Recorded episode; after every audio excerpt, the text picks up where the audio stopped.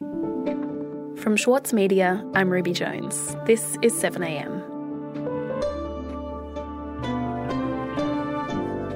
Before the Pacific Solution, John Howard opened a series of detention centres in the desert of South Australia. Now, 20 years later, more than 60 former detainees are seeking compensation for psychological trauma. One case in particular could decide the outcome of these compensation claims, but the government is doing everything it can to frustrate its progress. Rick Morton on the story of Payam Sadat.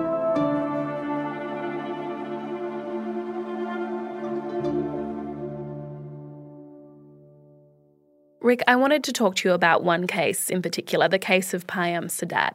His case is absolutely key to the issue of compensation for all of these former detainees. Can you tell me a bit about his story? Yeah, so Payam was born in Iran, where eventually, as a young adult, he converted to Zoroastrianism, which was antithetical to the rulers because it went against the normal practice of religion in Iran. So oftentimes they were persecuted. Payam thought that this wasn't going to end well for him. Rick Morton is a senior reporter for the Saturday paper. He eventually made his way to Indonesia, where he found his way onto a boat which was bound for Australia when it was intercepted on Ashmore Reef uh, off the coast, the northern coast of Western Australia, December 22 in 2000. This was the start of a, a brand new life and, and not a good one. And then he's transferred to Baxter, which is notorious amongst the old detention centres that were run by the Howard government. I think it's probably the worst detention centre I've ever visited. I actually spoke to Julian Burnside, uh, who's a lawyer and barrister, who previously represented people detained in Baxter. The whole arrangement at Baxter looked as though it was designed to damage people. It really was a maximum security prison, and it's set in the remote parts of the South Australian desert. All the rooms in it faced inwards, so you couldn't see the desert. It was just a horrendous place. So, can you tell me a bit about what life was like for Payam in detention? Payam spent another three years in detention there, where he suffered beatings, the fear and anxiety of not knowing if he would be deported to Iran, uh, not receiving uh, psychiatric assessment when he first arrived in Baxter, despite clearly being unwell, and being uh, called by a number instead of his actual name. It wasn't just him, they did this with everyone, and it was dehumanising. He spent time in a place that they called the management unit, which is this Orwellian speak for a place where you're meant to be held for your own protection or safety, but is actually just a form of torture. You're in isolation. Um, in some cases, you're strapped to a bed. He OD'd twice on his own anti anxiety medication and was taken to the management unit, ostensibly for his own protection, and yet that exacerbated his mental illness. And, you know, he suffered greatly because of that. He developed uh, an adjustment disorder, which is a severe psychiatric illness, and chronic depression as a result. What was alarming about it is that, you know, when you went there, you would see detainees sort of sitting around doing, you know, reading or thinking or doing nothing, but all looking utterly depressed. This is the crux of the case, and it's not just about him, although it is, but the success or otherwise of his case has implications for the 62 other men and women in this cohort who are also seeking justice. Rick, the people who were in these detention centres, they were there because they were seeking asylum. What happened to Payam's claim? He's an Australian citizen now. In fact, almost all of them are now Australian citizens or permanent residents. While he was in detention, he had his claim refused through the courts, but eventually uh, won on appeal. But again, during that process, he received no counselling.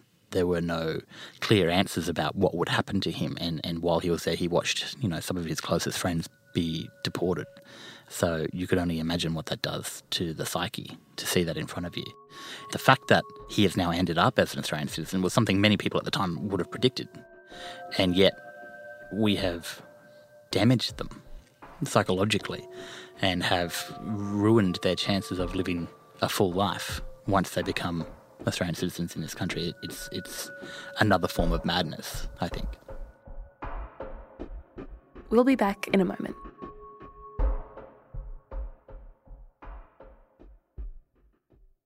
As a 7am listener, you value the story behind the headlines. That's why you should read Post, a free daily newsletter bringing you the top five news stories of the day, summarising each of their key points with links to full articles from a range of sources. Get the news you need to your inbox every weekday morning with Post. Sign up at thesaturdaypaper.com.au slash newsletters. As a 7am listener, you value the story behind the headlines. That's why you should read Post, a free daily newsletter bringing you the top five news stories of the day, summarising each of their key points. Sign up today at thesaturdaypaper.com.au slash newsletters. So, when did Payam lodge his case for compensation? So he first filed the case in the District Court in South Australia in 2012. And there was actually a mediation set down for this in August 2013. And then um, What happened to that? the government changed and the coalition came to power. Suddenly, for whatever reason, you can read into that as you will, but the, the Commonwealth solicitors were no longer interested in meeting outside court. And then Payam's legal team had a few uh, dramas in terms of um, kind of cross communications and, and not having the best case put forward. So that dragged through the courts while they had different amendments. And then finally, in 2018, Payam gets uh, a new senior counsel, Hugh Abbott SC, and he rewrites his statement of claim and says this isn't going to win. And not because you don't you didn't suffer uh, trauma or psychological distress, but because we haven't addressed the legal points. I mean, at the end of the day, this is a legal argument. The pretrial judge in the Supreme Court of South Australia actually granted them the ability to rewrite their statement. Well, they call it a statement of claim, right? What's in a statement of claim? It's essentially all of the points that you're going to argue at trial, all of the stresses that led to you uh, developing mental illness.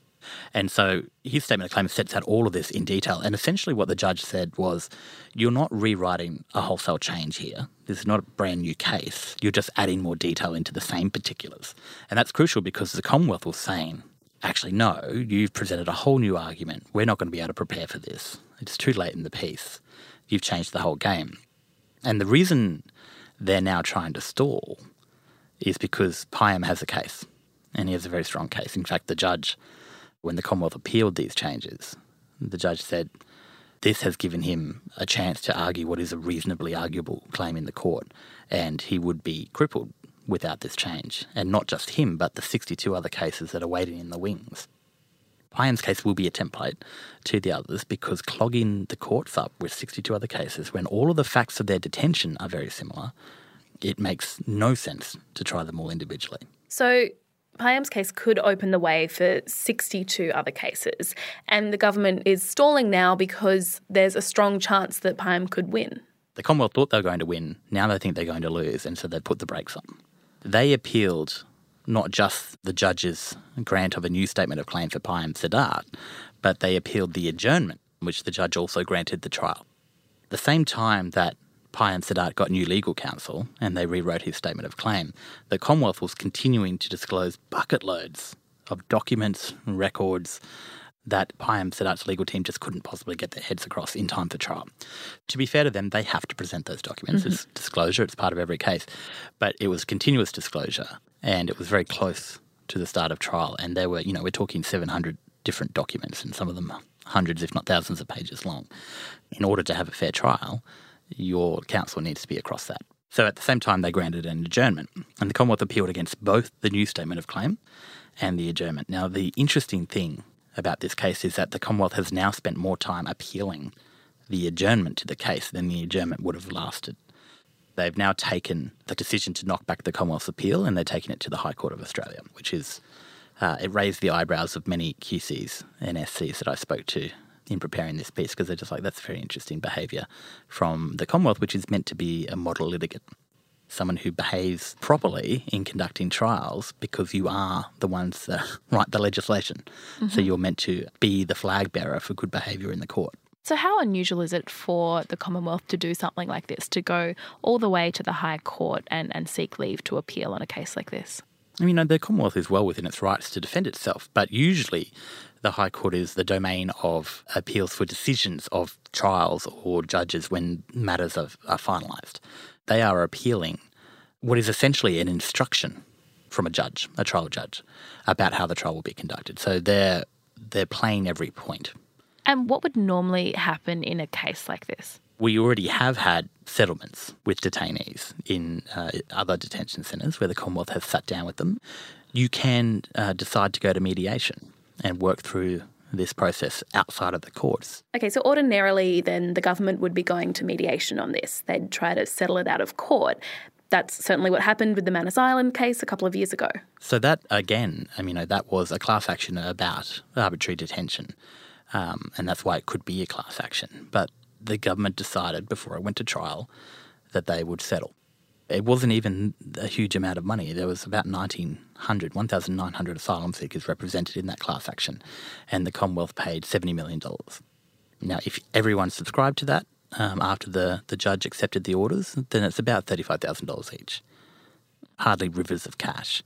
And they did that before it went to trial because the trial would have been very expensive and also they probably would have lost.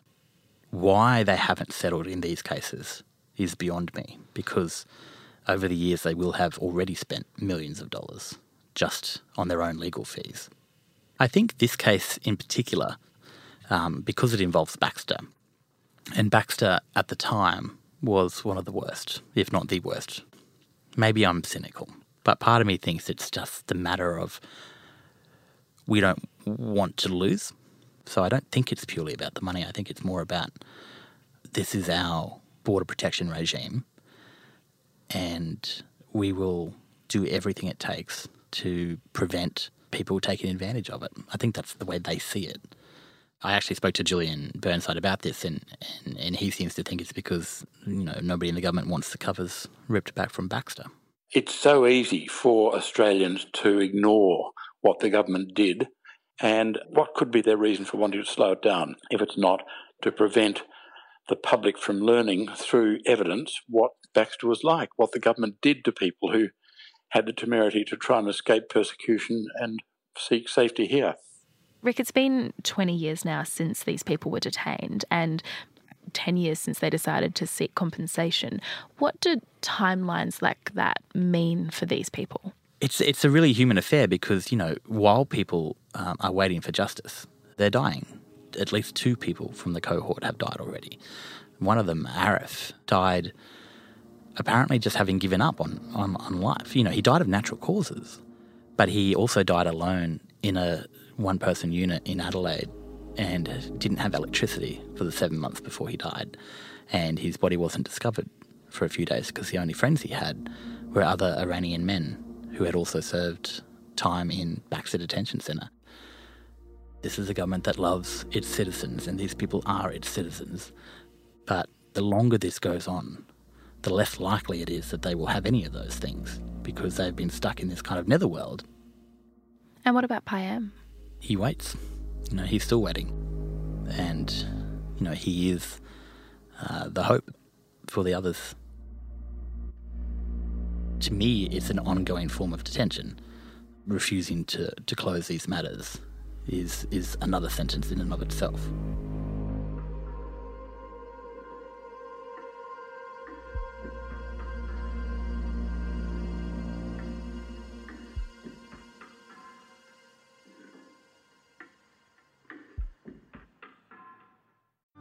Mahler's music embodies the very essence of humanity. Experience his epic Song of the Earth with the Australian Chamber Orchestra, Richard Tognetti, and internationally acclaimed opera stars Stuart Skelton and Catherine Carby.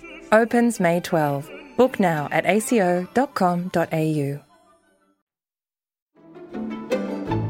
Join Richard Tognetti and the ACO for a bold and intrepid 2022. Featuring a live national concert season, their acclaimed on demand film series ACO's Studio Casts, and exciting programs from their new home in Sydney's Walsh Bay.